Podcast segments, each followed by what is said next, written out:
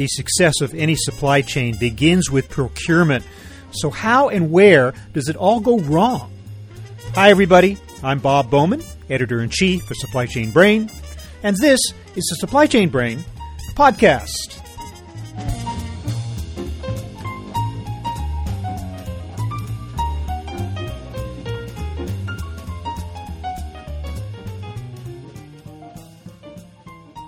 For many years, the procurement function was treated as what one might call a necessary evil. Its prime directive was to minimize cost, period. More recently, with the major disruptions of the last few years, companies have awakened to the need for treating procurement with a great deal more respect. On this episode, we speak with veteran Chief Procurement Officer Anders Lillevik, now CEO of Focal Point, a procurement software provider. He regales us with the biggest mistakes he's seen in his career as a CPO and even overturns some modern day conventional wisdom about how companies should be dealing with their biggest suppliers. We also discuss how procurement can work well with other functions within the organization while fulfilling its complex mission. Here is my conversation with Anders Lillevik.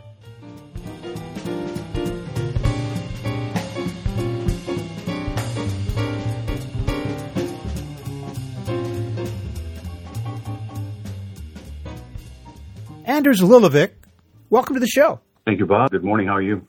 Good, and great to have you on the show as a chief procurement officer with the experience of managing billions of dollars in spend. The perfect person to share some, I don't know if you want to call them war stories or whatever, but I'd love to hear from you a few of the biggest mistakes you've seen in your role as a CPO and how those might have been avoided. Why don't you start us off with an example, a story to tell in that area? Certainly. The thing that comes to mind and the most obvious thing is the fact that procurement is known for saving companies money. And you shouldn't always assume that that is the only priority of the organization.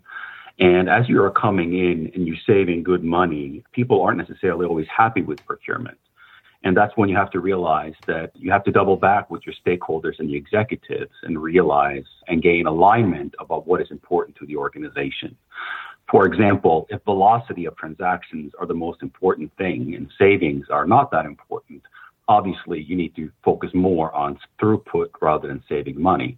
And there are a variety of other things like risk mitigation, ESG concerns, diversity and social issues, automation and client service, all that procurement affect and savings sometimes tend to overshadow those other very important things. So it's kind of know your internal customer, know the priorities of the organization, and don't always assume just because this is what we've always done that saving money is the number one and North Star metric that you go by.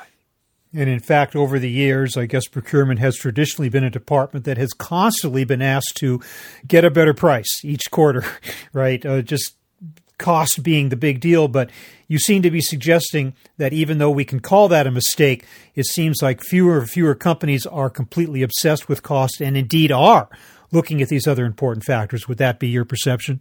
Absolutely. A very large organization that I worked for, we pitched a proposal to save the company $450 million in run rate savings by doing not so much of a heavy lift that I was expected. And they actually turned the suggestion down. And the word, what the, the quote was, Anders, unless it starts with a B, meaning a billion dollars, we're not that interested in saving money. Velocity is hmm. more important. It shook me to my core because that's that's real money.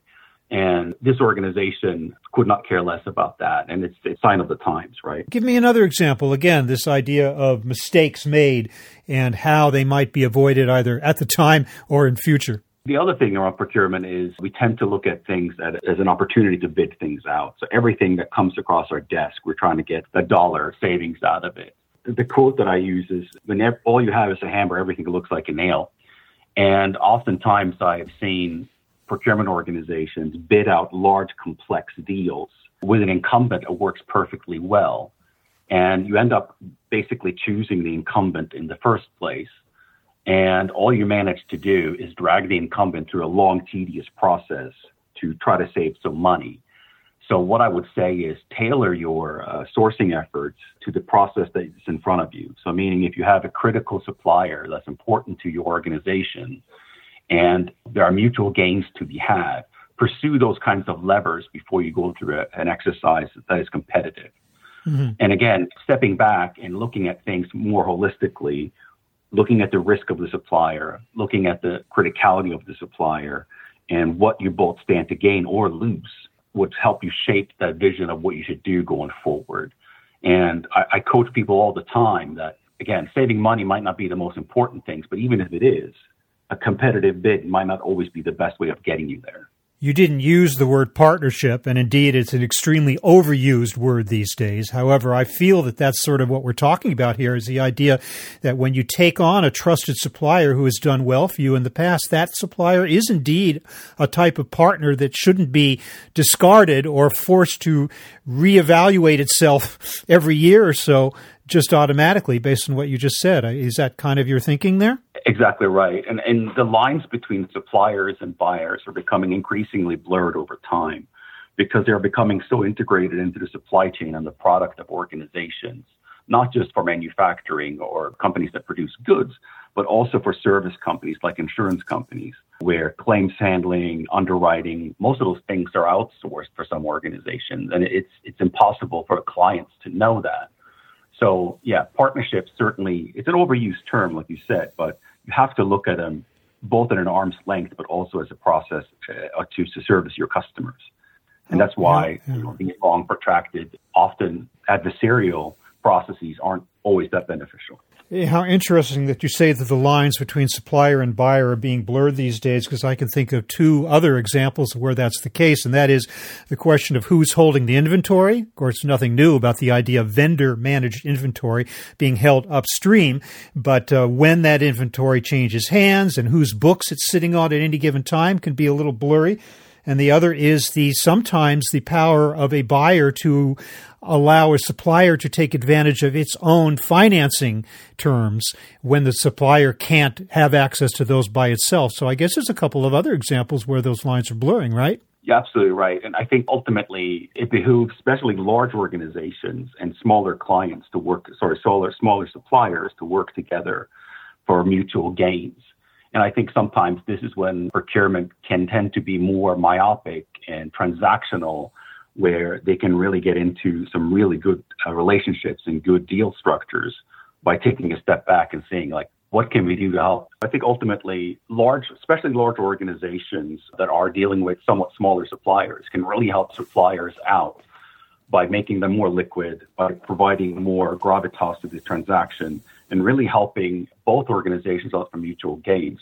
And this is where I think procurement organizations tend to be more myopic and look at things more as, as a transaction rather than a relationship.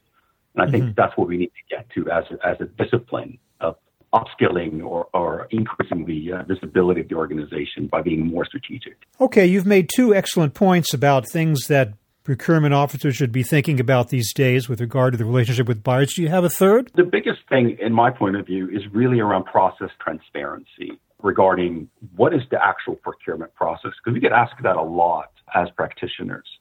And the question, though, the answer really around that is that it depends. Not every process looks the same, and you need to tailor that process to criticality, risk, size of the spend, what is actually being procured. And you need to make sure that you understand what that is and then send that down the right path. The process needs to be flexible to be able to handle commodities as well as, as complex outsourcing, for example. And it's important that everybody needs to know what that process looks like, who needs to be engaged, what are the handoff points, what does, for example, legal need to do a contract, or what does risk management need to be able to evaluate a supplier. So having clean handoffs, documented processes, and being very clear to both the supplier and the internal stakeholders what the process is and to make sure that it's clear. That way, when things take longer than expected, you can explain why. The other thing around process is I certainly have run into this a few times where risk, compliance, legal, what have you, audit, try to dictate the procurement process because of something that happened maybe 10 years ago and it's a grandfather thing in that you still have to deal with today. So what I would say is don't let those organizations dictate your process. Go back to procurement 101, figure out what are the actual requirements? What is the problem they're trying to solve? And especially today, if you created this manual process a few years ago to, to accomplish a certain thing, there might be several other things today that can be automated to meet that need. So be very clear about what the uh, requirements are and what the expected outcomes are as you're creating those processes. And I'm sorry for the long answer, Bob, but no, that's um, quite all right. That's uh, very interesting. But I want to actually drill down a little more into what you just said about the idea that sometimes risk management concerns can start. You didn't use the word meddle, but can start affecting or attempt to affect procurement decisions. Who are those individuals in the organization that might try that? And are they higher on the organizational ladder, thereby making it difficult to kind of push them aside or tell them to back off or whatever? I mean, what's, what is the, uh, the power struggle that goes on there? A lot of this depends on the people in the seats and the history of those people in the organization. So I worked for an organization where the edict was any vendor that comes into the building needs to have a background check and insurance certificate. Mm-hmm. And I pushed back on that. I said, wait a minute. The guy delivering pizza is a supplier in, in all circumstances, right? Mm-hmm. Are you telling me that that person needs an insurance certificate and a background check? And the answer was yes. And you realize like something happened at some point that made the organization think that way. And then you have to step back and say, well, are they providing a service? Are they coming on site to do something where they can see materials lying on desks? So it's, it's about stepping back. And in terms of where they sit in the organization, it really depends. Obviously, legal sometimes can be one of those gates. And sure. oftentimes, the secretary of the board is the chief legal officer. So, yeah, you can't get much higher in the organization than that. And this is where procurement really becomes a team sport. You have to sit mm-hmm. down and, and talk to the executives to make sure that you understand what the concerns are and then how we can logically and rationally address them rather than just submit to what I think are just crushing demands. Because ultimately, yeah. procurement gets blamed for things taking too long or the process being inflexible, but very often they don't have no control over it because it's being dictated by, by outside forces. Well, legal is probably just thinking it's doing its job right? You know, our job is Absolutely. to look at every single eventuality that could possibly happen. But of course, the routine is all based, as you say, on what previously happened, and what's going to happen and for, going forward isn't going to be that. It's going to be something different. So that's that's really exactly right. I, I, think we all we're all trying to do our job, right? I'm not disparaging anybody in the process. It's just as procurement professionals, we need to sit down and look at things holistically to say, like, what makes sense in this circumstance.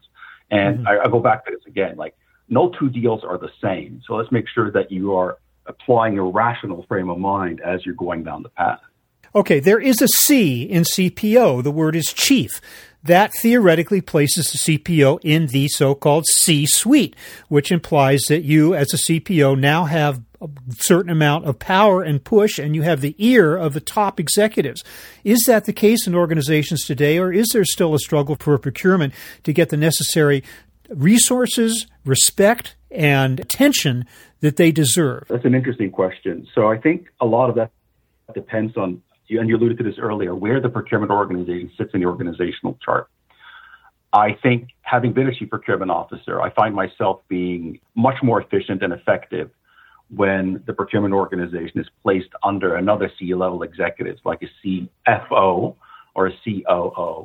Uh, mm-hmm. People that are used to dealing with conflict, used to making decisions, and being able to make decisions that affect the company overall.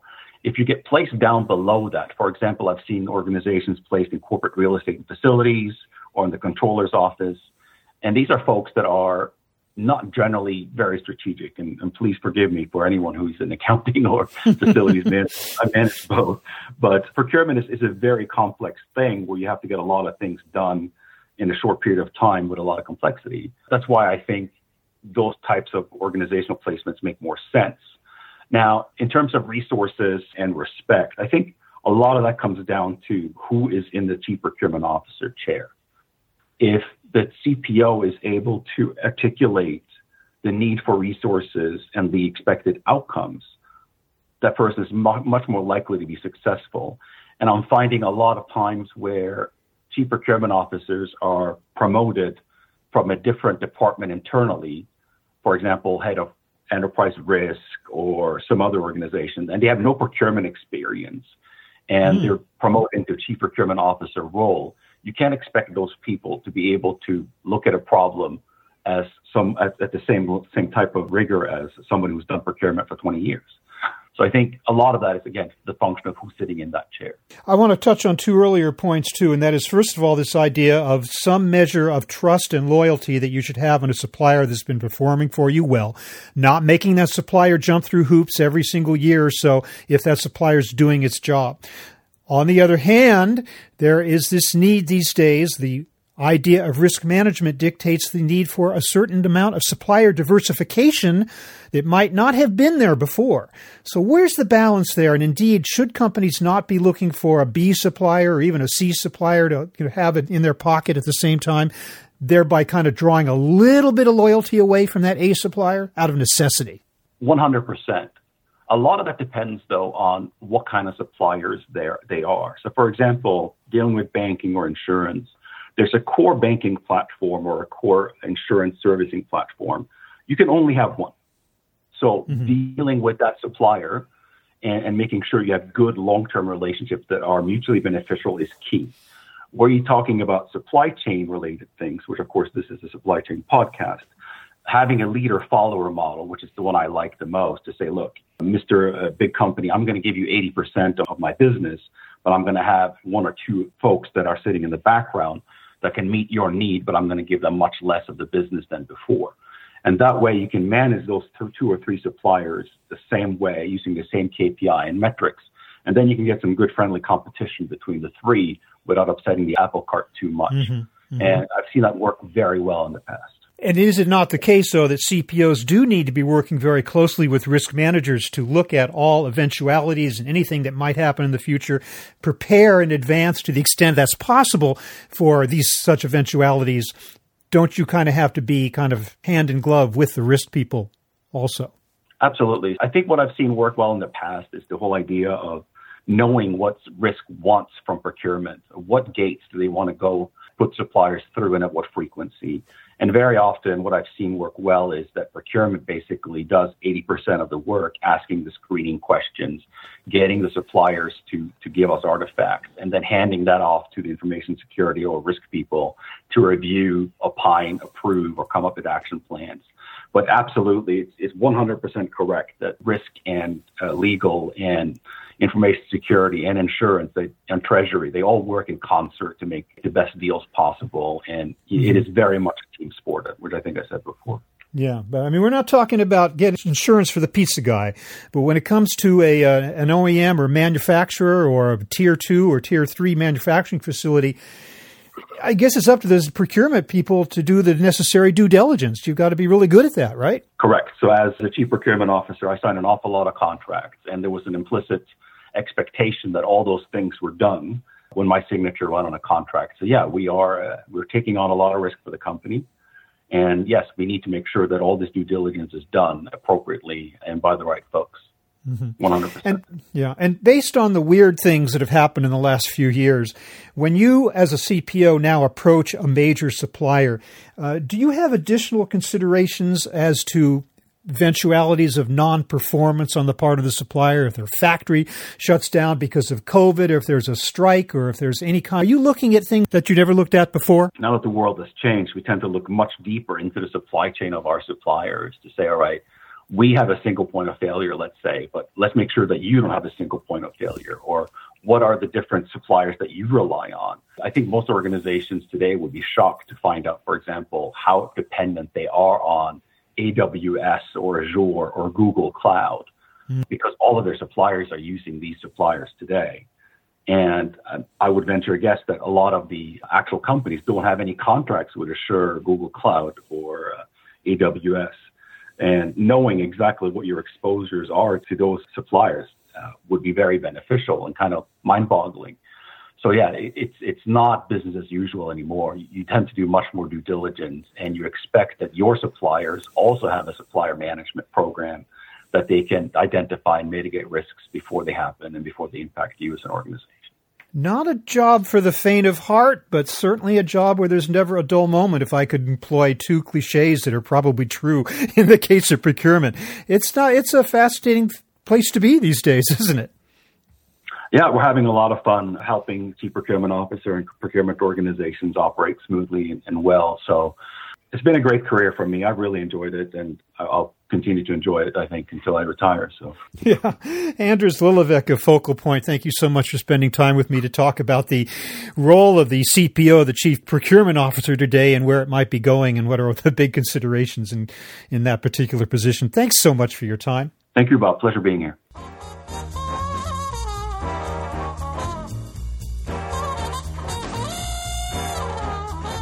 That was my conversation with Anders Lillevik of Focal Point, talking about the challenges of today's procurement organization. We're online at www.supplychainbrain.com, where we post a new episode of this podcast for streaming or downloading every Friday. You can also read my Think Tank blog, watch thousands of videos, and access all of our other content, including the digital edition of our magazine. Look for us on Facebook and LinkedIn. Follow us on Twitter at SCBrain, and also watch videos on our YouTube channel. You can also download or subscribe to the podcast on Apple Podcasts. Got any comments or suggestions on this or any episode? Email me at rbowman at supplychainbrain.com. Stay well. See you next time.